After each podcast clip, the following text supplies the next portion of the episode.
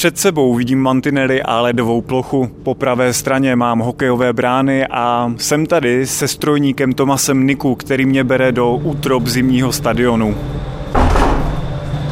Jak můžete slyšet, ve strojovně je velký hluk. Vidím kolem sebe hromadu potrubí, ventily a dva velké kompresory. Je hodně stará, myslím, že je hodně neekonomická a možná, že to je, nevím, jak dalece došlo k nějakým změnám během té doby, asi ten stadion je do roku 1984. Je to vesmě všechno starší a, jak jsem řekl, asi hodně neekonomické. No. Právě zimní stadion patří v Krnově k největším odběratelům energie. Město chce ale na střechu nainstalovat fotovoltaické elektrárny. Tento rok se pustí do renovace zastaralé strojovny.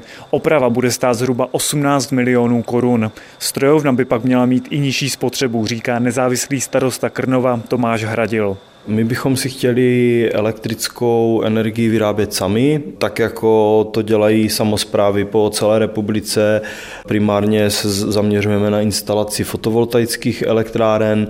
Máme hotové projekty pěti fotovoltaických elektráren, přičemž jsme teď eh, ve fázi, kdy začínáme přemýšlet o dalších. Kromě zimního stadionu budou solární panely například na domově pro seniory.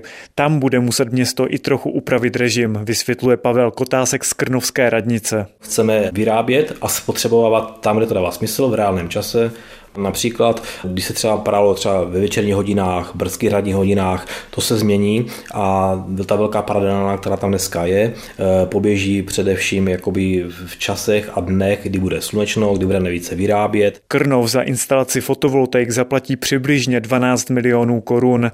Radnice počítá s návratností dva roky. Z Krnova Adam Tomáš, Český rozhlas.